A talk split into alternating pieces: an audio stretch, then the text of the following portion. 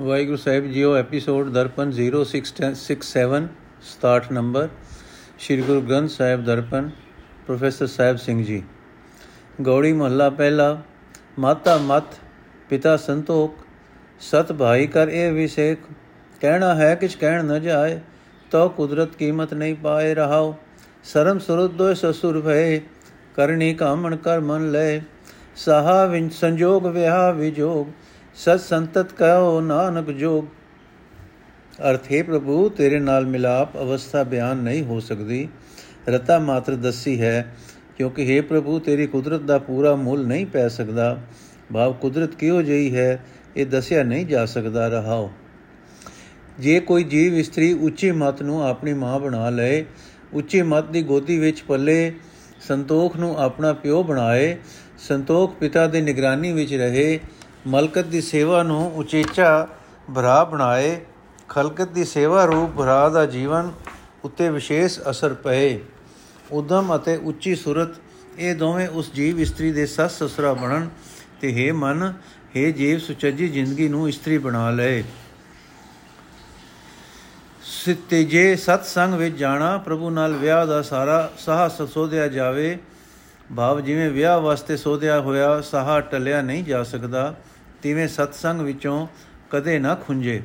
ਜੇ ਸਤਸੰਗ ਵਿੱਚ ਰਹਿ ਕੇ ਦੁਨੀਆ ਨਾਲੋਂ ਨਿਰਮੋਹਤਾ ਰੂਪ ਪ੍ਰਭੂ ਨਾਲ ਵਿਆਹ ਹੋ ਜਾਏ, ਤਾਂ ਇਸ ਪਿਆਰ ਵਿੱਚੋਂ ਸੱਚ ਭਾਵ ਪ੍ਰਭੂ ਦਾ ਸਦਾ ਹਿਰਦੇ ਵਿੱਚ ਟਿਕੇ ਰਹਿਣਾ ਉਸ ਜੀਵ ਇਸਤਰੀ ਦੀ ਸੰਤਾਨ ਹੈ। हे ਨਾਨਕ, ਆਖ ਇਹ ਹੈ ਸੱਚਾ ਪ੍ਰਭੂ ਮਿਲਾਪ। ਗੋੜੀ ਮਹੱਲਾ ਪਹਿਲਾ। ਪੌਣੇ ਪਾਣੀ ਅਗਨੀ ਕਾ ਮੇਲ, ਚੰਚਲ ਚਪਲ ਬੁੱਧ ਕਾ ਖੇਲ। ਨੋ ਦਰਵਾਜੇ ਦਸਵਾਂ ਦੁਆਰ, ਬੁਝਰੇ ਗਿਆਨੀ ਇਹ ਵਿਚਾਰ। ਕत्ता ਬਖਤਾ ਸੁਨਤਾ ਸੋਈ, ਆਪ ਵਿਚਾਰ ਸੋ ਗਿਆਨੀ ਹੋਈ ਰਹਾਓ ਦੇਹੀ ਮਾਟੀ ਬੋਲੇ ਪਉਣ, ਬੁਝਰੇ ਗਿਆਨੀ ਮੂਆ ਹੈ ਕੌਣ। ਮੋਈ ਸੁਰਤ ਬਾਦ ਅਹੰਕਾਰ ਉਹ ਨਮਵਾ ਜੋ ਦੇਖਨ ਹਾਰ। ਜੈ ਕਾਰਨ ਤਰ ਤੀਰਥ ਜਾਹੀ, ਰਤਨ ਪਦਾਰਥ ਘਟੀ ਮਾਹੀ। ਪਰ ਪਰ ਪੰਡਿਤ ਬਾਦ ਵਖਾਣੈ, ਭੀਤਰ ਹੁੰਦੀ ਵਸਤ ਨ ਜਾਣੈ। ਹੋ ਨਮ ਹੁਆ ਮੇਰੀ ਮੂਈ ਬਲਾਏ, ਉਹ ਨਮ ਹੁਆ ਜੋ ਰਹਿ ਸਮਾਏ। ਕਉ ਨਾਨਕ ਗੁਰ ਬ੍ਰਹਮ ਦਿਖਾਇਆ, ਅਮਰਤਾ ਜਾਤਾ ਨਦਰ ਨ ਆਇਆ। ਪਦਰਥ। ਅਰਥ, ਹੈ ਭਾਈ, ਜਿਹੜਾ ਮਨੁੱਖ ਗੁਰੂ ਦੀ ਸ਼ਰਨ ਪੈ ਕੇ ਆਪਣੇ ਆਤਮ ਜੀਵਨ ਨੂੰ ਪੜਤਾਲਤਾ, ਪੜਤਾਲਦਾ ਰਹਿੰਦਾ ਹੈ, ਉਹ ਮਨੁੱਖ ਆਤਮਿਕ ਜੀਵਨ ਦੀ ਸੂਝ ਵਾਲਾ ਹੋ ਜਾਂਦਾ ਹੈ। ਉਸ ਨੂੰ ਇਹ ਸਮਝ ਆ ਜਾਂਦੀ ਹੈ ਕਿ ਉਹ ਪਰਮਾਤਮਾ ਹੀ ਹਰ ਇੱਕ ਜੀਵ ਵਿੱਚ ਵਿਆਪਕ ਹੋ ਕੇ ਬੋਲਣ ਵਾਲਾ ਹੈ, ਸੁਣਨ ਵਾਲਾ ਹੈ ਰਹਾਉ ਹੈ ਆਤਮਿਕ ਜੀਵਨ ਦੀ ਸੂਝ ਵਾਲੇ ਮਨੁੱਖ, ਗੁਰੂ ਦੀ ਸ਼ਰਨ ਪੈ ਕੇ ਇਹ ਗੱਲ ਸਮਝ ਲੈ ਕਿ ਜਦੋਂ ਹਵਾ, ਪਾਣੀ, ਅਗ ਆਦਿਕ ਤੱਤਾਂ ਦਾ ਮਿਲਾਪ ਹੁੰਦਾ ਹੈ, ਤਦੋਂ ਇਹ ਸਰੀਰ ਬਣਦਾ ਹੈ। ਤੇ ਇਸ ਵਿੱਚ ਚੰਚਲ ਅਤੇ ਕਿਤੇ ਇੱਕ ਥਾਂ ਨਾ ਟਿਕਣ ਵਾਲੀ ਬੁੱਧੀ ਦੀ ਦੌੜ ਭਜ ਸ਼ੁਰੂ ਹੋ ਜਾਂਦੀ ਹੈ। ਸਰੀਰ ਦੀਆਂ ਨੌ ਹੀ ਗੋਲਕਾਂ ਇਸ ਦੌੜ ਭਜ ਵਿੱਚ ਸ਼ਾਮਲ ਰਹਿੰਦੀਆਂ ਹਨ। ਸਿਰਫ ਦਿਮਾਗ ਹੀ ਨਹੀਂ, ਦਿਮਾਗ ਹੀ ਹੈ ਜਿਸ ਰਾਹੀਂ ਆਤਮਿਕ ਜੀਵਨ ਦੀ ਸੂਝ ਪੈ ਸਕਦੀ ਹੈ। ਇਹ ਗਿਆਨਵਾਨ ਮਨੁੱਖ, ਇਸ ਗੱਲ ਨੂੰ ਸਮਝ ਕਿ ਜਦੋਂ ਮਨੁੱਖ ਨੂੰ ਗੁਰੂ ਮਿਲ ਪੈਂਦਾ ਹੈ, ਤਦੋਂ ਮਨੁੱਖ ਦੇ ਅੰਦਰੋਂ ਸਿਰਫ ਆਪਾ ਭਾਵ ਦੀ ਮੌਤ ਹੁੰਦੀ ਹੈ। ਉਂਝ ਹੋਰ ਕੁਝ ਨਹੀਂ ਮਰਦਾ। ਮਿੱਟੀ ਆਦਿਕ ਤੱਤਾਂ ਤੋਂ ਬਣੇ ਇਸ ਸਰੀਰ ਵਿੱਚ ਸਵਾਸ ਚੱਲਦਾ ਹੀ ਰਹਿੰਦਾ ਹੈ। ਹਾਂ, ਗੁਰੂ ਮਿਲਿਆ ਮਨੁੱਖ ਦੇ ਅੰਦਰੋਂ ਮਾਇਆ ਵਾਲੇ ਪਾਸੇ ਦੀ ਖਿੱਚ ਮਰ ਜਾਂਦੀ ਹੈ। ਮਾਇਆ ਦੀ ਖਾਤਰ ਮਨ ਦਾ ਝਗੜਾ ਮਰ ਜਾਂਦਾ ਹੈ। ਮਨੁੱਖ ਦੇ ਅੰਦਰੋਂ ਮਾਇਆ ਦਾ ਅਹੰਕਾਰ ਮਰ ਜਾਂਦਾ ਹੈ, ਪਰ ਉਹ ਆਤਮਾ ਨਹੀਂ ਮਰਦਾ, ਜੋ ਸਭ ਦੀ ਸੰਭਾਲ ਕਰਨ ਵਾਲੇ ਪਰਮਾਤਮਾ ਦੀ ਅੰਸ਼ ਹੈ। हे ਭਾਈ, ਜਿਸ ਨਾਮ ਰਤਨ ਦੀ ਖਾਤਰ ਲੋਕ ਤੀਰਥਾਂ ਦੇ ਕੰਡੇ ਜਾਂਦੇ ਹਨ, ਉਹ ਕੀਮਤੀ ਰਤਨ ਮਨੁੱਖ ਦੇ ਹਿਰਦੇ ਵਿੱਚ ਹੀ ਵਸਦਾ ਹੈ। ਵੇਦ ਆਦਿਕ ਪੁਸਤਕਾਂ ਦਾ ਵਿਦਵਾਨ ਪੰਡਿਤ ਵੇਦ ਆਦਿਕ ਧਰਮ ਪੁਸਤਕਾਂ ਨੂੰ ਪੜ੍ਹ ਪੜ੍ਹ ਕੇ ਵੀ ਚਰਚਾ ਕਰਦਾ ਰਹਿੰਦਾ ਹੈ। ਉਹ ਪੰਡਿਤ ਆਪਣੇ ਅੰਦਰ ਵਸਦੇ ਨਾਮ ਪਦਾਰਥ ਨਾਲ ਸਾਝ ਨਹੀਂ ਪਾਉਂਦਾ। हे ਨਾਨਕ, ਆਪ ਜਿਸ ਮਨੁੱਖ ਨੂੰ ਗੁਰੂ ਨੇ ਪਰਮਾਤਮਾ ਦਾ ਦਰਸ਼ਨ ਕਰਾ ਦਿੱਤਾ ਉਸ ਨੂੰ ਇਹ ਦਿਸ ਪੈਂਦਾ ਹੈ ਕਿ ਪ੍ਰਭੂ ਜਮਦਾ ਮਰਦਾ ਨਹੀਂ। ਉਸ ਨੂੰ ਇਹ ਦਿਸ ਪੈਂਦਾ ਹੈ ਕਿ ਜੀਵਾਤਮਾ ਨਹੀਂ ਮਰਦਾ। ਮਨੁੱਖ ਦੇ ਅੰਦਰੋਂ ਮਾਇਆ ਦੀ ਮਮਤਾ ਰੂਪ ਚੁੜੈਲ ਹੀ ਮਰਦੀ ਹੈ। ਸਭ ਜੀਵਾਂ ਵਿੱਚ ਵਿਆਪਕ ਪਰਮਾਤਮਾ ਕਦੇ ਨਹੀਂ ਮਰਦਾ। ਗੋੜੀ ਮਹੱਲਾ ਪਹਿਲਾ ਦਖਣੀ। ਸੁਣ ਸੁਣ ਬੂਝੈ ਮਾਨੈ ਨਾਉ, ਤਾਂ ਕਿ ਸਤ ਬਲ ਹਾਰੇ ਜਾਉ। ਆਪ ਬੁਲਾਏ ਠੋਰ ਨ ਠਾਉ ਤੂੰ ਸਮਝਾਵੇ ਮੇਲ ਮਿਲਾਉ ਨਾਮ ਮਿਲੇ ਚਲੇ ਮੈਂ ਨਾਲ ਬਿਨ ਨਾਮੇ ਬਾਦੀ ਸਮਕਾਲ ਸਭ ਕਾਲ ਰਹਾਉ ਖੇਤੀ ਵਣਜ ਨਾਵੇਂ ਕੀ ਓਟ ਪਾਪ ਪੁਨ ਬੀਜ ਕੀ ਪੋਟ ਕਾਮ ਕ੍ਰੋਧ ਜੀ ਮੈਂ ਚੋਟ ਨਾਮ ਵਿਸਾਰ ਚਲੇ ਮਨ ਖੋਟ ਸਾਚੇ ਗੁਰ ਕੀ ਸਾਚੀ ਸੀਖ ਤਨ ਮਨ ਸੀਤਲ ਸਾਚ ਭਰੀ ਜਲ ਪੁਰਾਇਨ ਰਸ ਕਮਲ ਪਰੀਕ ਸ਼ਬਦ ਰਤੇ ਮੀਠੇ ਰਸ ਏਕ ਹੁਕਮ ਸੰਜੋਗੀ ਗੜ ਦਸ ਦੁਆਰ ਪੰਜ ਵਸੈ ਮਿਲ ਜੋਤ ਪਰ ਆਪ ਭੁਲੇ, ਆਪ ਤੁਲੇ, ਆਪੇ ਵਣਜਾਰ ਨਾਨਕ ਨਾਮ ਸੁਭਾਰਨ ਹਾਰ। ਅਰਥ, ਹੈ ਜੋ ਮਨੁੱਖ ਸਾਰੇ ਸਾਚੇ ਗੁਰੂ ਕੀ ਸੀ, ਸਾਚੀ ਸਿੱਖ ਸੁਣ ਸੁਣ ਕੇ ਉਸ ਨੂੰ ਵਿਚਾਰਦਾ ਸਮਝਦਾ ਹੈ ਇਹ ਯਕੀਨ ਬਣਾ ਲੈਂਦਾ ਹੈ ਕਿ ਪਰਮਾਤਮਾ ਦਾ ਨਾਮ ਹੀ ਅਸਲ ਵਣਜ ਵਪਾਰ ਹੈ। ਮੈਂ ਉਸ ਨੂੰ ਸਦਾ ਸਦਕੇ ਜਾਂਦਾ ਹਾਂ। ਜਿਸ ਮਨੁੱਖ ਨੂੰ ਪ੍ਰਭੂ ਇਸ ਪਾਸੇ ਵੱਲੋਂ ਖੁੰਝਾ ਦਿੰਦਾ ਹੈ ਉਸ ਨੂੰ ਕੋਈ ਹੋਰ ਆਤਮਿਕ ਸਹਾਰਾ ਨਹੀਂ ਮਿਲ ਸਕਦਾ। اے ਪ੍ਰਭੂ, ਜਿਸ ਨੂੰ ਤੂੰ ਆਪ ਬਖਸ਼ੇ ਉਸ ਨੂੰ ਤੂੰ ਗੁਰੂ ਦੀ ਸਿੱਖਿਆ ਵਿੱਚ ਮੇਲ ਕੇ ਆਪਣੇ ਚਰਨਾਂ ਦਾ ਮਿਲਾਪ ਬਖਸ਼ਦਾ ਹੈ اے ਪ੍ਰਭੂ ਮੇਰੀ ਇਹ ਅਰਦਾਸ ਹੈ ਕਿ ਮੈਨੂੰ ਤੇਰਾ ਨਾਮ ਮਿਲ ਜਾਏ ਤੇਰਾ ਨਾਮ ਹੀ ਜਗਤ ਨੂੰ ਤੁਰਨ ਵੇਲੇ ਮੇਰੇ ਨਾਲ ਜਾ ਸਕਦਾ ਹੈ ਤੇਰਾ ਨਾਮ ਸਿਮਰਨ ਤੋਂ ਬਿਨਾ ਸਾਰੀ ਲੁਕਾਈ ਮੌਤ ਦੇ ਸਹਿਮ ਵਿੱਚ ਜਕੜੀ ਪਈ ਹੈ ਰਹਾਓ हे ਭਾਈ ਪਰਮਾਤਮਾ ਦੇ ਨਾਮ ਦਾ ਆਸਰਾ ਇਸ ਤਰ੍ਹਾਂ ਲਵੋ ਜਿਸ ਤਰ੍ਹਾਂ ਖੇਤੀ ਨੂੰ ਵਣਜ ਨੂੰ ਆਪਣੇ ਸਰੀਰਕ ਨਿਰਵਾਹ ਦਾ ਸਹਾਰਾ ਬਣਾਉਂਦੇ ਹੋ ਕੋਈ ਵੀ ਕੀਤਾ ਹੋਇਆ ਪਾਪ ਜਾਂ ਪੁੰਨ ਹਰ ਇੱਕ ਜੀਵ ਲਈ ਅਗਾਹ ਵਾਸਤੇ ਬੀਜ ਦੀ ਪੋਟਲੀ ਬਣ ਜਾਂਦਾ ਹੈ। ਉਹ ਚੰਗਾ ਮੰਦਾ ਕੀਤਾ ਕਰਮ ਮਨ ਦੇ ਅੰਦਰ ਸੰਸਕਾਰ ਰੂਪ ਵਿੱਚ ਟਿਕ ਕੇ ਉਹ ਜੇ ਕਰਮ ਕਰਨ ਲਈ ਪ੍ਰੇਰਣਾ ਕਰਦਾ ਰਹਿੰਦਾ ਹੈ। ਜਿਨ੍ਹਾਂ ਬੰਦਿਆਂ ਦੇ ਹਿਰਦੇ ਵਿੱਚ ਪ੍ਰਭੂ ਦੇ ਨਾਮ ਦੀ ਥਾਂ ਕਾਮ ਕ੍ਰੋਧ ਆਦਿਕ ਵਿਕਾਰ ਚੋਟ ਚੋਟ ਲਾਂਦਾ ਰਹਿੰਦਾ ਹੈ, ਪ੍ਰੇਰਣਾ ਕਰਦਾ ਰਹਿੰਦਾ ਹੈ, ਉਹ ਬੰਦੇ ਪ੍ਰਭੂ ਦਾ ਨਾਮ ਵਿਸਾਰ ਕੇ ਇਥੋਂ ਮਨ ਵਿੱਚ ਵਿਕਾਰਾਂ ਦੀ ਖੋਟ ਲੈ ਕੇ ਹੀ ਤੁਰ ਪੈਂਦੇ ਹਨ। ਜਿਨ੍ਹਾਂ ਮਨੁੱਖਾਂ ਨੂੰ ਸੱਚੇ ਸਤਿਗੁਰ ਦੀ ਸੱਚੀ ਸਿੱਖਿਆ ਪ੍ਰਾਪਤ ਹੁੰਦੀ ਹੈ, ਉਹਨਾਂ ਦਾ ਮਨ ਸ਼ਾਂਤ ਰਹਿੰਦਾ ਹੈ, ਉਹਨਾਂ ਦਾ ਸਰੀਰ ਸ਼ਾਂਤ ਰਹਿੰਦਾ ਹੈ। ਭਾਵ ਉਹਨਾਂ ਦੇ ਗਿਆਨ ਇੰਦਰੀ ਵਿਕਾਰਾਂ ਵੱਲੋਂ ਹਟੇ ਰਹਿੰਦੇ ਹਨ। ਉਹ ਸਦਾ ਕਾਇਮ ਰਹਿਣ ਵਾਲੇ ਪਰਮਾਤਮਾ ਨੂੰ ਪਛਾਣ ਲੈਂਦੇ ਹਨ, ਸਾਂਝ ਪਾ ਲੈਂਦੇ ਹਨ। ਜਿਵੇਂ ਪਾਣੀ ਦੀ ਚੋਪੜੀ, ਜਿਵੇਂ ਪਾਣੀ ਦਾ ਕੋਲ, ਜਿਵੇਂ ਪਾਣੀ ਦੀ ਚੌਪੱਤੀ ਜਿਵੇਂ ਪਾਣੀ ਦਾ ਕੋਲ ਫੁੱਲ ਪਾਣੀ ਤੋਂ ਬਿਨਾ ਜਿਉਂਦੇ ਨਹੀਂ ਰਹਿ ਸਕਦੇ, ਤਿਵੇਂ ਉਹਨਾਂ ਦੀ ਜਿੰਦ ਪ੍ਰਭੂ ਨਾਮ ਦਾ ਵਿਛੋੜਾ ਸਹਾਰ ਨਹੀਂ ਸਕਦੀ। ਉਹ ਗੁਰੂ ਦੇ ਸ਼ਬਦ ਵਿੱਚ ਰੰਗੇ ਰਹਿੰਦੇ ਹਨ। ਉਹ ਮਿੱਠੇ ਸੁਭਾਅ ਵਾਲੇ ਹੁੰਦੇ ਹਨ, ਜਿਵੇਂ ਗੰਨੇ ਦੀ ਰੋ ਰੋ ਮਿੱਠੀ ਹੈ। ਪ੍ਰਭੂ ਦੇ ਹੁਕਮ ਵਿੱਚ ਪੂਰਬਲੇ ਕੀਤੇ ਕਰਮਾਂ ਦੇ ਸੰਸਕਾਰ ਅਨੁਸਾਰ ਸੰਤ ਜਨ ਅਪਾਰ ਪ੍ਰਭੂ ਦੇ ਜੋੜ ਨਾਲ ਮਿਲ ਕੇ ਇਸ 10 ਦੁਆਰੀ ਸਰੀਰ ਕਿਲੇ ਵਿੱਚ ਵਸਦੇ ਹਨ। ਕਾਮ ਕ੍ਰੋਧ ਆਦਿ ਕੋਈ ਵਿਕਾਰ ਇਸ ਕਿਲੇ ਵਿੱਚ ਉਹਨਾਂ ਉੱਤੇ ਚੋਟ ਨਹੀਂ ਕਰਦਾ। ਉਹਨਾਂ ਦੇ ਅੰਦਰ ਪ੍ਰਭੂ ਆਪ ਨਾਮ ਵਖਰ ਬਣ ਕੇ ਵਣਜਿਆ ਜਾ ਰਿਹਾ ਹੈ ਤੇ हे ਨਾਨਕ, ਉਹਨਾਂ ਸੰਤ ਜਨਾਂ ਨੂੰ ਆਪਣੇ ਨਾਮ ਵਿੱਚ ਜੋੜ ਕੇ ਆਪ ਹੀ ਉਹਨਾਂ ਦਾ ਜੀਵਨ ਸੁਚੱਜਾ ਬਣਾਉਂਦਾ ਹੈ। ਨੋਟ। ਇਸ ਸ਼ਬਦ ਦੇ ਸਿਰਲੇਖ ਨੂੰ ਧਿਆਨ ਨਾਲ ਪੜਨ ਦੀ ਲੋੜ ਹੈ। ਲਫ਼ਜ਼ ਦਖਣੀ ਨੂੰ ਗੌੜੀ ਦੇ ਨਾਲ ਵਰਤਣਾ ਹੈ। ਰਾਗ ਗੌੜੀ ਦੀ ਦਖਣੀ ਕਿਸਮ ਹੈ। ਇਸੇ ਤਰ੍ਹਾਂ ਪੰਨਾ 929 ਉੱਤੇ ਸਿਰਲੇਖ ਹੈ ਰਾਮਕਲੀ ਮਹੱਲਾ ਪਹਿਲਾ, ਦਖਣੀ ਓੰਕਾਰ। ਇੱਥੇ ਵੀ ਲਫ਼ਜ਼ ਦਖਣੀ ਦਖਣੀ ਨੂੰ ਲਫ਼ਜ਼ ਰਾਮਕਲੀ ਦੇ ਨਾਲ ਵਰਤਣਾ ਹੈ। ਬਾਣੀ ਦਾ ਨਾਮ ਹੈ ਓੰਕਾਰ। ਦਖਣੀ ਓੰਕਾਰ ਆਖਣਾ ਗਲਤ ਹੈ। ਗੌੜੀ ਮਹੱਲਾ ਪਹਿਲਾ ਜਾਤੋ ਜਾਏ ਕਹਾਂ ਤੇ ਆਵੇ, ਕਹਿ ਉਪਜੈ, ਕਹਿ ਜਾਏ ਸਮਾਵੇ, ਕਿਉ ਬਾਧਿਓ, ਕਿਉ ਮੁਕਤੀ ਪਾਵੇ, ਕਿਉ ਅਬਿਨਾਸੀ ਸਹਿਜ ਸਮਾਵੇ ਨਾਮ ਹਿਰਦੈ ਅੰਮ੍ਰਿਤ ਮੁਖ ਨਾਮ, ਨਰ ਹਰ ਨਾਮ, ਨਰ ਹਰ ਨੇ ਕਾਮ ਰਹਾਓ ਸਹਜੇ ਆਵੇ, ਸਹਜੇ ਜਾਏ, ਮਨ ਤੇ ਉਪਜੈ, ਮਨ ਮਾਇ ਸਮਾਏ। ਗੁਰਮੁਖ ਮੁਕਤੋ ਬੰਧ ਨ ਪਾਏ, ਸ਼ਬਦ ਵਿਚਾਰ ਛੂਟੇ ਹਰ ਨਾਏ। ਤਰਵਰ ਪੰਖੀ ਬਹੁ ਨਿਸਬਾਸ, ਸੁਖ ਦੁਖਿਆ ਮਨ ਮੋਹ ਵਿਨਾਸ਼। ਸਾਜ ਬਿਹਾਗ ਤਕੈ ਆਕਾਸ, ਦੇ ਦਿਸ ਧਾਵੇ ਕਰਮ ਲਿਖਿਆਸ। ਨਾਮ ਸੰਜੋਗੀ ਗੋਇਲ ਥਾਟ, ਕਾਮ ਕ੍ਰੋਧ ਫੁਟੈ ਬਿਖਮਾਟ ਬਿਨ ਵਖਰ ਸੋਨੋ ਘਰ ਹਾਟ, ਗੁਰ ਮਿਲ ਖੋਲੇ ਭਜਨ ਕਮਾਟ, ਸਾਧ ਮਿਲੇ ਪੂਰਬ ਸੰਜੋਗ, ਸਚ ਰਹਿਸੇ ਪੂਰੇ ਹਰ ਲੋਗ ਮਨ ਤਨ ਦੇ ਲੈ ਸਹਿਜ ਸੁਭਾਏ, ਨਾਨਕ ਤਿਨ ਕੇ ਲਾਗੋ ਪਾਏ।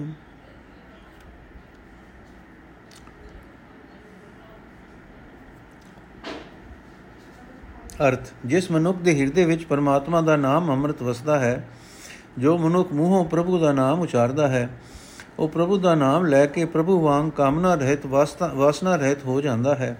ਰਹਾਓ। ਪਰ ਇਹ ਕਿਵੇਂ ਸਮਝ ਆਵੇ ਕਿ ਇਹ ਵਾਸਨਾ ਕਿੱਥੋਂ ਆਉਂਦੀ ਹੈ? ਵਾਸਨਾ ਕਿੱਥੋਂ ਪੈਦਾ ਹੁੰਦੀ ਹੈ? ਕਿੱਥੇ ਜਾ ਕੇ ਮੁੱਕ ਜਾਂਦੀ ਹੈ? ਮਨੁ ਕਿਵੇਂ ਇਸ ਵਾਸਨਾ ਵਿੱਚ ਵੱਧ ਵੱਧ ਜਾਂਦਾ ਹੈ? ਕਿਵੇਂ ਇਸ ਤੋਂ ਖਲਾਸੀ ਹਾਸਲ ਕਰਦਾ ਹੈ? ਖਲਾਸੀ ਪਾ ਕੇ ਕਿਵੇਂ ਅਟਲ ਅਡੋਲ ਅਵਸਥਾ ਵਿੱਚ ਟਿਕ ਜਾਂਦਾ ਹੈ? ਗੁਰੂ ਦੇ ਸਨਮੁਖ ਹੋਇਆ ਇਹ ਸਮਝ ਆਉਂਦੀ ਹੈ ਕਿ ਵਾਸਨਾ ਕੁਦਰਤੀ ਨਿਯਮ ਅਨੁਸਾਰ ਪੈਦਾ ਹੋ ਜਾਂਦੀ ਹੈ। ਕੁਦਰਤੀ ਨਿਯਮ ਅਨੁਸਾਰ ਹੀ ਮੁੱਕ ਜਾਂਦੀ ਹੈ। ਮਨ ਮੁਕਤਾ ਦੀ ਹਾਲਤ ਵਿੱਚ ਮਨ ਤੋਂ ਪੈਦਾ ਹੁੰਦੀ ਹੈ।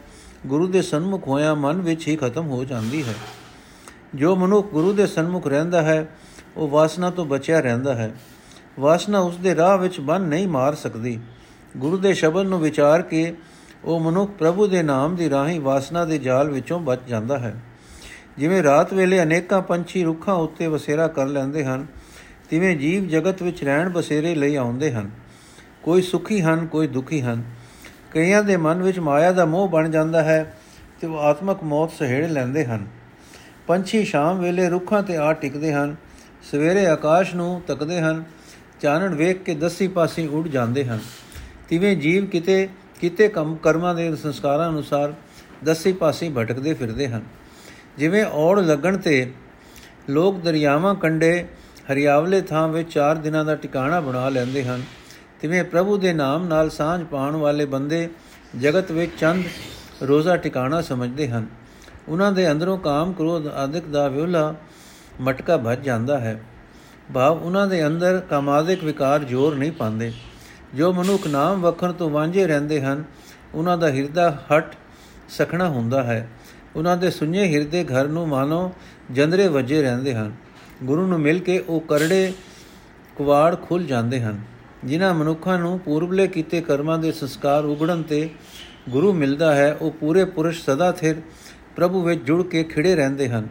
हे ਨਾਨਕ, ਆਖ ਜੋ ਮਨੁੱਖ ਮਨ ਗੁਰੂ ਦੇ ਹਵਾਲੇ ਕਰਕੇ, ਸਰੀਰ ਗੁਰੂ ਦੇ ਹਵਾਲੇ ਕਰਕੇ, ਅਡੋਲਤਾ ਵਿੱਚ ਟਿਕ ਕੇ, ਪ੍ਰੇਮ ਵਿੱਚ ਜੁੜ ਕੇ ਨਾਮ ਦੀ ਦਾਤ ਗੁਰੂ ਤੋਂ ਲੈਂਦੇ ਹਨ ਮੈਂ ਉਹਨਾਂ ਦੀ ਚਰਨੀ ਲੱਗਦਾ ਹਾਂ। ਜੋ ਮਨੁੱਖ ਮਨ ਗੁਰੂ ਦੇ ਹਵਾਲੇ ਕਰਕੇ, ਸਰੀਰ ਗੁਰੂ ਦੇ ਹਵਾਲੇ ਕਰਕੇ, ਅਡੋਲਤਾ ਵਿੱਚ ਟਿਕ ਕੇ ਪ੍ਰੇਮ ਵਿੱਚ ਜੁੜ ਕੇ, ਨਾਮ ਦੀ ਦਾਤ ਗੁਰੂ ਤੋਂ ਲੈਂਦੇ ਹਨ, ਮੈਂ ਉਹਨਾਂ ਦੀ ਚਰਨੀ ਲੱਗਦਾ ਹਾਂ। ਗੌੜੀ ਮਹੱਲਾ ਪਹਿਲਾ, ਕਾਮ ਕ੍ਰੋਧ ਮਾਇਆ ਮੈਂ ਚੀਤ, ਝੂਠ ਵਿਕਾਰ ਜਾਗੈ ਹਿਤ ਚੀਤ, ਪੂੰਜੀ ਪਾਪ ਲੋਭ ਕੀ ਕੀਤ ਤਰ ਧਾਰੀ ਮਨ ਨਾਮ ਸੁਚੀਤ ਵਾ ਵਾ ਸਾਚੇ ਮੈਂ ਤੇਰੀ ਟੇਕ, ਹਉ ਪਾਪੀ ਤੂੰ ਨਿਰਮਲ ਏਕ ਰਹਾਉ, ਅਗਨ ਪਾਣੀ ਬੋਲੇ ਭੜਵਾਓ ਜੇਵਾ ਇੰਦਰੀ ਏਕ ਸੁਆਓ ਦਿਸ ਵਿਕਾਰੀ ਨਾਹੀ ਭੋ ਭਾਉ, ਆਪ ਮਾਰੇ ਤਾਂ ਪਾਏ ਨਾ ਸ਼ਬਦ ਮਰੈ ਫਿਰ ਮਰਨ ਨ ਹੋਏ, ਬਿਨ ਹੋਏ ਕਿਉ ਪੂਰਾ ਹੋਏ, ਪਰ ਪੰਜ ਵਿਆਪ ਰਹਾ ਮਨ ਦੋਏ ਫਿਰ ਨਾਰਾਇਣ ਕਰੇ ਸੋ ਹੋਏ ਬਹੁਤ ਚੜੋ ਜਾ ਆਵੇ ਵਾਰ, ਠਾਕੇ ਬਹੁਤ ਦਰਗਹਿ ਮਾਰ ਸਚ ਸਲਾਈ ਧਨ ਗੁਰਦੁਆਰ, ਨਾਨਕ ਧਰ ਘਰ ਏਕ ਅੰਕਾਰ ਅਰਥ, ਹੈ ਸਦਾ ਕਾਇਮ ਰਹਿਣ ਵਾਲੇ ਪ੍ਰਭੂ, ਤੂੰ ਅਚਰਜ ਹੈ, ਤੂੰ ਅਚਰਜ ਹੈ, ਤੇਰੇ ਵਰਗਾ ਹੋਰ ਕੋਈ ਨਹੀਂ। ਕਾਮ ਆਦਿਕ ਵਿਕਾਰਾਂ ਤੋਂ ਬਚਣ ਲਈ ਮੈਨੂੰ ਸਿਰਫ ਤੇਰਾ ਹੀ ਆਸਰਾ ਹੈ। ਮੈਂ ਪਾਪੀ ਹਾਂ, ਸਿਰਫ ਤੂੰ ਹੀ ਪਵਿੱਤਰ ਕਰਨ ਦੇ ਸਮਰੱਥ ਹੈ, ਰਹਾਓ। ਮੇਰੇ ਅੰਦਰ ਕਾਮ ਪ੍ਰਬਲ ਹੈ, ਕ੍ਰੋਧ ਪ੍ਰਬਲ ਹੈ ਮੇਰਾ ਚਿਤ ਮਾਇਆ ਵਿੱਚ ਮਗਨ ਰਹਿੰਦਾ ਹੈ। ਝੂਠ ਬੋਲਣ ਦੇ ਭੈੜ ਵਿੱਚ ਮੇਰਾ ਹਿੱਤ ਜਾਗਦਾ ਹੈ। ਮੇਰਾ ਚਿਤ ਤਤਪਰ ਹੁੰਦਾ ਹੈ। ਮੈਂ ਪਾਪ ਤੇ ਲੋਭ ਦੀ ਰਾਸ ਪੂੰਜੀ ਇਕੱਠੀ ਕੀਤੀ ਹੋਈ ਹੈ। ਤੇਰੀ ਮਿਹਰ ਨਾਲ ਜੇ ਮੇਰੇ ਮਨ ਵਿੱਚ ਤੇਰਾ ਪਵਿੱਤਰ ਕਰਨ ਵਾਲਾ ਨਾਮ ਵਸ ਪਏ, ਤਾਂ ਇਹ ਮੇਰੇ ਲਈ ਤੁਲਹਾ ਹੈ, ਬੇੜੀ ਹੈ। ਜੀਵ ਦੇ ਅੰਦਰ ਕਦੇ ਅੱਗ ਦਾ ਜ਼ੋਰ ਪੈ ਜਾਂਦਾ ਹੈ, ਕਦੇ ਪਾਣੀ ਪ੍ਰਬਲ ਹੋ ਜਾਂਦਾ ਹੈ। ਇਸ ਵਾਸਤੇ ਇੱਕ ਤੱਤਾ ਠੰਡਾ ਬੋਲ ਬੋਲਦਾ ਰਹਿੰਦਾ ਹੈ। ਜੀਵ ਆਦਿਕ ਹਰ ਇੱਕ ਇੰਦਰੀ ਨੂੰ ਆਪੋ ਆਪਣਾ ਚਸਕਾ ਲੱਗਾ ਹੋਇਆ ਹੈ। ਨਿਗਾਹ ਵਿਕਾਰਾਂ ਵੱਲ ਰਹਿੰਦੀ ਹੈ। ਮਨ ਵਿੱਚ ਨਾ ਡਰ ਹੈ, ਨਾ ਪ੍ਰੇਮ ਹੈ। ਅਜਿਹੀ ਹਾਲਤ ਵਿੱਚ ਪ੍ਰਭੂ ਦਾ ਨਾਮ ਕਿਵੇਂ ਮਿਲੇ? ਜੀਵ ਆਪਾ ਭਾਵ ਨੂੰ ਖਤਮ ਕਰੇ, ਤਾਂ ਹੀ ਪਰਮਾਤਮਾ ਦਾ ਨਾਮ ਪ੍ਰਾਪਤ ਕਰ ਸਕਦਾ ਹੈ। ਜਦੋਂ ਮਨੁੱਖ ਗੁਰੂ ਦੇ ਸ਼ਬਦ ਵਿੱਚ ਜੁੜ ਕੇ ਆਪਾ ਭਾਵ ਮੁਕਾਂਦਾ ਹੈ, ਤਾਂ ਇਸ ਨੂੰ ਆਤਮਿਕ ਮੌਤ ਨਹੀਂ ਹੁੰਦੀ। ਆਪਾ ਭਾਵ ਦੇ ਖਤਮ ਹੋਣ ਤੋਂ ਬਿਨਾ ਮਨੁੱਖ ਪੂਰਨ ਨਹੀਂ ਹੋ ਸਕਦਾ। ਉਕਾਈਆਂ ਤੋਂ ਬਚ ਨਹੀਂ ਸਕਦਾ। ਸਗੋਂ ਮਨ ਮਾਇਆ ਦੇ ਫਲ ਵਿੱਚ, ਛਲ ਵਿੱਚ, ਦੁਆਇਤ ਵਿੱਚ ਫਸਿਆ ਰਹਿੰਦਾ ਹੈ। ਜੀਵ ਦੇ ਵੀ ਕੀ ਵਸ ਜਿਸ ਨੂੰ ਪਰਮਾਤਮਾ ਆਪ ਅਡੋਲ ਚਿਤ ਕਰਦਾ ਹੈ, ਉਹ ਹੀ ਹੁੰਦਾ ਹੈ। ਮੈਂ ਪ੍ਰਭੂ ਦੇ ਨਾਮ ਜਹਾਜ਼ ਵਿੱਚ ਤਦੋਂ ਹੀ ਚੜ ਸਕਦਾ ਹਾਂ, ਜਦੋਂ ਉਸ ਦੀ ਮਿਹਰ ਨਾਲ ਮੈਨੂੰ ਵਾਰੀ ਮਿਲੇ। ਜਿਹੜੇ ਬੰਦਿਆਂ ਨੂੰ ਨਾਮ ਜਹਾਜ਼ ਤੇ ਚੜਨਾ ਨਹੀਂ ਮਿਲਦਾ, ਉਹਨਾਂ ਨੂੰ ਪ੍ਰਭੂ ਦੀ ਦਰਗਾਹ ਵਿੱਚ ਖੁਆਰੀ ਮਿਲਦੀ ਹੈ। ਧੱਕੇ ਪੈਂਦੇ ਹਨ। ਪ੍ਰਭੂ ਦਾ ਦੀਦਾਰ ਨਸੀਬ ਨਹੀਂ ਹੁੰਦਾ। ਅਸਲ ਗੱਲ ਇਹ ਹੈ ਕਿ ਗੁਰੂ ਦਾ ਦਰ ਸਭ ਤੋਂ ਸ੍ਰੇਸ਼ਟ ਹੈ। ਗੁਰੂ ਦੇ ਦਰ ਤੇ ਰਹਿ ਕੇ ਹੀ ਮੈਂ ਪਰਮਾਤਮਾ ਦੀ ਸਿਫਤ ਸਲਾਹ ਕਰ ਸਕਦਾ ਹਾਂ। हे ਨਾਨਕ, ਗੁਰੂ ਦੇ ਦਰ ਤੋਂ ਰਿਆਂ, ਦਰ ਤੇ ਰਿਆਂ ਹੀ ਹਿਰਦੇ ਵਿੱਚ ਪਰਮਾਤਮਾ ਦਾ ਦਰਸ਼ਨ ਹੁੰਦਾ ਹੈ। ਗੌੜੀ ਮਹੱਲਾ ਪਹਿਲਾ, ਉਲਟਿਓ ਕਮਲ ਬ੍ਰਹਮ ਵਿਚਾਰ, ਅੰਮ੍ਰਿਤਧਾਰ ਗगन ਦਸ ਦਵਾਰ, ਤਿਵਣ ਬੇਦਿਆ ਆਪ ਮੁਰਾਰ ਰੇ ਮਨ ਮੇਰੇ ਭਰਮ ਨਾ ਕੀਜੈ, ਮਨ ਮਾਨੀ ਅੰਮ੍ਰਿਤ ਰਸ ਪੀਜੈ ਰਹਾਉ। ਜਨਮ ਜੀਤ ਮਰਨ ਮਨ ਮਾਨਿਆ, ਆਪ ਮੁਆ ਮਨ ਮਨ ਤੇ ਜਾਣਿਆ, ਨਜ਼ਰ ਭਈ ਘਰ ਘਰ ਤੇ ਜਾਣਿਆ। ਜਤ ਸਤ ਤੀਰਥ ਮਜਨ ਨਾਮ, ਅਧਿਕ ਬਿਥਾਰ ਕਰੋ ਕਿਸ ਕਾ ਨਰ ਨਾਰਾਇਣ ਅੰਤਰ ਜਾਮ, ਆਨ ਮਨੋ ਤੋ ਪਰ ਘਰ ਜਾਓ ਕਿਸ ਜਾਚੋ ਨਾਹੀ ਕੋ ਥਾਉ, ਨਾਨਕ ਗੁਰਮਤ ਸਹਿਜ ਸਮਾਓ ਅਰਥੇ ਮੇਰੇ ਮਨ, ਮਾਇਆ ਦੀ ਖਾਤਰ ਭਟਕਣ ਛੱਡ ਦੇ ਅਤੇ ਪ੍ਰਭੂ ਦੀ ਸਿਫਤ ਸਲਾਹ ਵਿੱਚ ਜੁੜ। हे ਭਾਈ, ਜਦੋਂ ਮਨ ਨੂੰ ਆਤ ਪਰਮਾਤਮਾ ਦੀ ਸਿਫਤ ਸਲਾਹ ਲੱਗ ਚੰਗੀ ਲੱਗਣ ਲੱਗ ਪੈਂਦੀ ਹੈ, ਤਦੋਂ ਇਹ ਸਿਫਤ ਸਲਾਹ ਦਾ ਸਵਾਦ ਮਾਣਨ ਲੱਗ ਪੈਂਦਾ ਹੈ, ਰਹਾਓ। ਪਰਮਾਤਮਾ ਦੀ ਸਿਫਤ ਸਲਾਹ ਵਿੱਚ ਚਿਤ ਜੋੜਿਆ, ਹਿਰਦਾ ਕਮਲ ਮਾਇਆ ਦੇ ਮੂੰਹ ਵੱਲੋਂ ਘਟ ਜਾਂਦਾ ਹੈ। ਦਿਮਾਗ ਵੀ ਦਿਮਾਗ ਵਿੱਚ ਵੀ ਸਿਫਤ ਸਲਾਹ ਦੀ ਬਰਕਤ ਨਾਲ ਨਾਮ ਅੰਮ੍ਰਿਤ ਦੀ ਵਰਖਾ ਹੁੰਦੀ ਹੈ ਤੇ ਮਾਇਆ ਵਾਲੇ ਜੰਬੇਲਿਆਂ ਦੀ ਅਸ਼ਾਂਤੀ ਮਿਟ ਕੇ ਠੰਡ ਪੈਂਦੀ ਹੈ। ਫਿਰ ਦਿਲ ਨੂੰ ਵੀ ਤੇ ਦਿਮਾਗ ਨੂੰ ਵੀ ਇਹ ਯਕੀਨ ਹੋ ਜਾਂਦਾ ਹੈ ਕਿ ਪ੍ਰਭੂ ਆਪ ਸਾਰੇ ਜਗਤ ਦੇ ਜ਼ਰਰੇ ਜ਼ਰਰੇ ਵਿੱਚ ਮੌਜੂਦ ਹੈ। ਸਿਫਤ ਸਲਾਹ ਵਿੱਚ ਜੁੜਿਆ, ਜਨਮ ਮਨੋਰਥ ਪ੍ਰਾਪਤ ਕਰਕੇ ਮਨ ਨੂੰ ਸਵਾਰਥ ਦਾ ਮੁਖ ਜਾਣਾ ਪਸੰਦ ਆ ਜਾਂਦਾ ਹੈ। ਇਸ ਗੱਲ ਦੀ ਸੂਝ ਮਨ ਅੰਦਰੋਂ ਹੀ ਪੈ ਜਾਂਦੀ ਹੈ ਕਿ ਆਪਾ ਭਾਵ ਮੁੱਕ ਗਿਆ ਹੈ। ਜਦੋਂ ਪ੍ਰਭੂ ਦੀ ਮਿਹਰ ਦੀ ਮਿਹਰ ਦੀ ਨਜ਼ਰ ਹੁੰਦੀ ਹੈ, ਤਾਂ ਹਿਰਦੇ ਵਿੱਚ ਹੀ ਇਹ ਅਨੁਭਵ ਹੋ ਜਾਂਦਾ ਹੈ ਕਿ ਸੁਰਤ ਪ੍ਰਭੂ ਚਰਨਾਂ ਵਿੱਚ ਜੁੜੀ ਹੋਈ ਹੈ। ਪਰਮਾਤਮਾ ਦੇ ਨਾਮ ਵਿੱਚ ਜੁੜਨਾ ਹੀ ਜਤ ਸਤ ਤੇ ਤੀਰਥ ਇਸ਼ਨਾਨ ਦਾ ਉਦਮ ਹੈ। ਮੈਂ ਜਤ ਸਤ ਆਦਿਕ ਵਾਲਾ ਬਹੁਤਾ ਖਿਲਾਰਾ ਖਿਲਾਰਾਂ ਵੀ ਕਿਉਂ?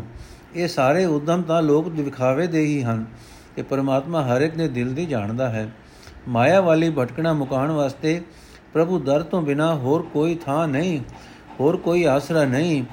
ਸੋ ਮੈਂ ਤਦੋਂ ਹੀ ਕਿਸੇ ਹੋਰ ਥਾਂ ਜਾਵਾਂ ਜੇ ਮੈਂ ਪ੍ਰਭੂ ਤੋਂ ਬਿਨਾ ਕੋਈ ਹੋਰ ਥਾਂ ਮਨ ਹੀ ਲਵਾਂ, ਕੋਈ ਹੋਰ ਥਾਂ ਹੀ ਨਹੀਂ। ਮੈਂ ਕਿਸ ਪਾਸੋਂ ਇਹ ਮੰਗ ਮੰਗਾ ਕਿ ਮੇਰਾ ਮਨ ਭਟਕਣੋਂ ਹਟ ਜਾਏ? हे ਨਾਨਕ, ਮੈਨੂੰ ਯਕੀਨ ਹੈ ਕਿ ਗੁਰੂ ਦਾ ਉਪਦੇਸ਼ ਹਿਰਦੇ ਵਿੱਚ ਵਸਾ ਕੇ ਉਸ ਆਤਮਕ ਅਵਸਥਾ ਵਿੱਚ ਲੀਨ ਰਹਿ ਸਕੀਦਾ ਹੈ, ਜਿੱਥੇ ਮਾਇਆ ਵਾਲੀ ਭਟਕਣਾ ਦੀ ਅਣਹੋਂਦ ਹੈ, ਜਿੱਥੇ ਅਡੋਲਤਾ ਹੈ। ਗੋੜੀ ਮਹੱਲਾ ਪਹਿਲਾ, ਸਤਗੁਰ ਮਿਲੈ ਸੋ ਮਰਨ ਦਿਖਾਏ, ਮਨ ਰਹਿਣ ਰਸ ਅੰਤਰ ਭਾਏ ਗਰਬ ਨਿਵਾਰ ਗगनपुर ਪਾਏ, ਮਨ ਲਿਖਾਏ ਆਏ ਨਹੀਂ ਰਹਿਣਾ ਹਰ ਜਪ ਜਾਪ ਰਹਿਣ ਹਰ ਸਰਣਾ ਰਹਾਓ ਸਤਗੁਰ ਮਿਲੇ ਤਾਂ ਦੁਬਿਧਾ ਭਾਗੈ ਕਮਲ ਵਿਗਾਸ ਮਨ ਹਰ ਪ੍ਰਭ ਲਾਗੈ ਜੀਵਤ ਮਰੈ ਮਹਾ ਰਸਿਆ ਗੈ ਸਤਗੁਰ ਮਿਲਿਐ ਸਤ ਸੰਜਮ ਸੂਚਾ ਗੁਰ ਕੀ ਪੌੜੀ ਊਚੋ ਊਚਾ ਕਰਮ ਮਿਲੇ ਜਮ ਕਾ ਭੋ ਮੂਚਾ ਗੁਰ ਮਿਲਿਐ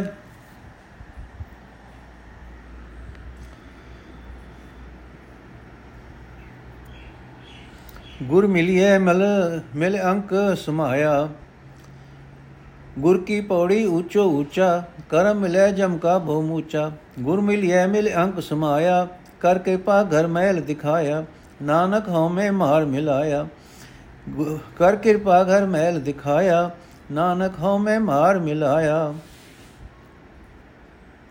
ਅਰਥੇ ਭਾਈ ਸਾਰੇ ਜੀਵ ਸਰੀਰਕ ਮੌਤ ਰੂਪ ਹੁਕਮ ਪ੍ਰਭੂ ਹਜ਼ੂਰੀ ਵਿੱਚੋਂ ਲਿਖਾ ਕੇ ਜੰਮਦੇ ਹਨ। ਭਾਵ ਇਹੀ ਰੱਬੀ ਨਿਯਮ ਹੈ ਕਿ ਜੋ ਜੰਮਦਾ ਹੈ, ਉਸਨੇ ਮਰਨਾ ਵੀ ਜ਼ਰੂਰ ਹੈ। ਸੋ ਇੱਥੇ ਸਰੀਰਕ ਤੌਰ ਤੇ ਕਿਸੇ ਨੇ ਸਦਾ ਨਹੀਂ ਟਿੱਕੇ ਰਹਿਣਾ। ਹਾਂ, ਪ੍ਰਭੂ ਦੀ ਸਿਫਤ ਸਲਾਹ ਕਰਕੇ, ਪ੍ਰਭੂ ਦੀ ਸ਼ਰਨ ਵਿੱਚ ਰਹਿ ਕੇ ਸਦੀਵੀ ਆਤਮਿਕ ਜੀਵਨ ਮਿਲ ਜਾਂਦਾ ਹੈ, ਰਹਾਓ। ਜਿਸ ਮਨੁੱਖ ਨੂੰ ਗੁਰੂ ਮਿਲ ਪੈਂਦਾ ਹੈ ਉਸ ਨੂੰ ਉਹ ਮੌਤ ਵਿਖਾ ਦਿੰਦਾ ਹੈ। ਵਿਕਾਰਾਂ ਵੱਲੋਂ ਉਹ ਮੌਤ ਉਸ ਦੇ ਜੀਵਨ ਤਜਰਬੇ ਵਿੱਚ ਲਿਆ ਦਿੰਦਾ ਹੈ। ਜਿਸ ਮੌਤ ਦਾ ਆਨੰਦ ਤੇ ਉਸ ਤੋਂ ਪੈਦਾ ਹੋਏ ਸਦੀਵੀ ਆਤਮਿਕ ਜੀਵਨ ਦਾ ਆਨੰਦ, ਉਸ ਮਨੁੱਖ ਨੂੰ ਆਪਣੇ ਹਿਰਦੇ ਵਿੱਚ ਪਿਆਰਾ ਲੱਗਣ ਲੱਗ ਪੈਂਦਾ ਹੈ। ਉਹ ਮਨੁੱਖ ਸਰੀਰ ਆਦਿਕ ਦਾ ਅਹੰਕਾਰ ਦੂਰ ਕਰਕੇ ਉਹ ਆਤਮਿਕ ਅਵਸਥਾ ਪ੍ਰਾਪਤ ਕਰ ਲੈਂਦਾ ਹੈ, ਜਿੱਥੇ ਸੁਰਤ ਉੱਚੀਆਂ ਉਡਾਰੀਆਂ ਲਾਂਦੀ ਰਹੇ। ਜੇ ਸਤਗੁਰ ਮਿਲ ਪਏ ਤਾਂ ਮਨੁੱਖ ਦੀ ਦੁਬਦਾ ਦੂਰ ਹੋ ਜਾਂਦੀ ਹੈ। ਹਿਰਦੇ ਦਾ ਕੋਲ, ਫੁੱਲ ਖਿੜ ਕੇ ਉਸ ਦਾ ਮਨ ਪ੍ਰਭੂ ਦੇ ਚਰਨਾਂ ਵਿੱਚ ਜੁੜਿਆ ਰਹਿੰਦਾ ਹੈ। ਮਨੁੱਖ ਦੁਨੀਆ ਦੀ ਕਿਰਤਕਾਰ ਕਰਦਾ ਹੀ ਮਾਇਆ ਦੇ ਮੋਹ ਤੋਂ ਉੱਚਾ ਰਹਿੰਦਾ ਹੈ। ਉਸ ਨੂੰ ਪ੍ਰਤੱਖ ਤੌਰ ਤੇ ਪਰਮਾਤਮਾ ਦੇ ਸਿਮਰਨ ਦਾ ਮਹਾ ਆਨੰਦ ਅਨੁਭਵ ਹੁੰਦਾ ਹੈ। ਜੇ ਗੁਰੂ ਮਿਲ ਪਏ, ਤਾਂ ਮਨੁੱਖ ਸਿਮਰਨ ਦੀ ਜੁਗਤ ਵਿੱਚ ਰਹਿ ਕੇ ਪਵਿੱਤਰ ਆਤਮਾ ਹੋ ਜਾਂਦਾ ਹੈ। ਗੁਰੂ ਦੀ ਦੱਸੀ ਕੋਈ ਸਿਮਰਨ ਦੀ ਪੌੜੀ ਦਾ ਆਸਰਾ ਲੈ ਕੇ ਆਤਮਿਕ ਜੀਵਨ ਵਿੱਚ ਉੱਚਾ ਹੀ ਉੱਚਾ ਹੁੰਦਾ ਜਾਂਦਾ ਹੈ। ਪਰ ਇਹ ਸਿਮਰਨ ਪ੍ਰਭੂ ਦੀ ਮਿਹਰ ਨਾਲ ਮਿਲਦਾ ਹੈ। ਜਿਸ ਨੂੰ ਮਿਲਦਾ ਹੈ ਉਸ ਦਾ ਮੌਤ ਦਾ ਡਰ ਲੈ ਜਾਂਦਾ ਹੈ। ਜੇ ਗੁਰੂ ਮਿਲ ਪਏ, ਤਾਂ ਮਨੁੱਖ ਪ੍ਰਭੂ ਦੀ ਯਾਦ ਵਿੱਚ ਜੁੜ ਕੇ ਪ੍ਰਭੂ ਦੇ ਚਰਨਾਂ ਵਿੱਚ ਲੀਨ ਹੋਇਆ ਰਹਿੰਦਾ ਹੈ। ਗੁਰੂ ਮਿਹਰ ਕਰਕੇ ਉਸ ਨੂੰ ਉਹ ਆਤਮਿਕ ਅਵਸਥਾ ਵਿਖਾ ਦਿੰਦਾ ਹੈ, ਜਿੱਥੇ ਪ੍ਰਭੂ ਦਾ ਮਿਲਾਪ ਹੋਇਆ ਰਹੇ।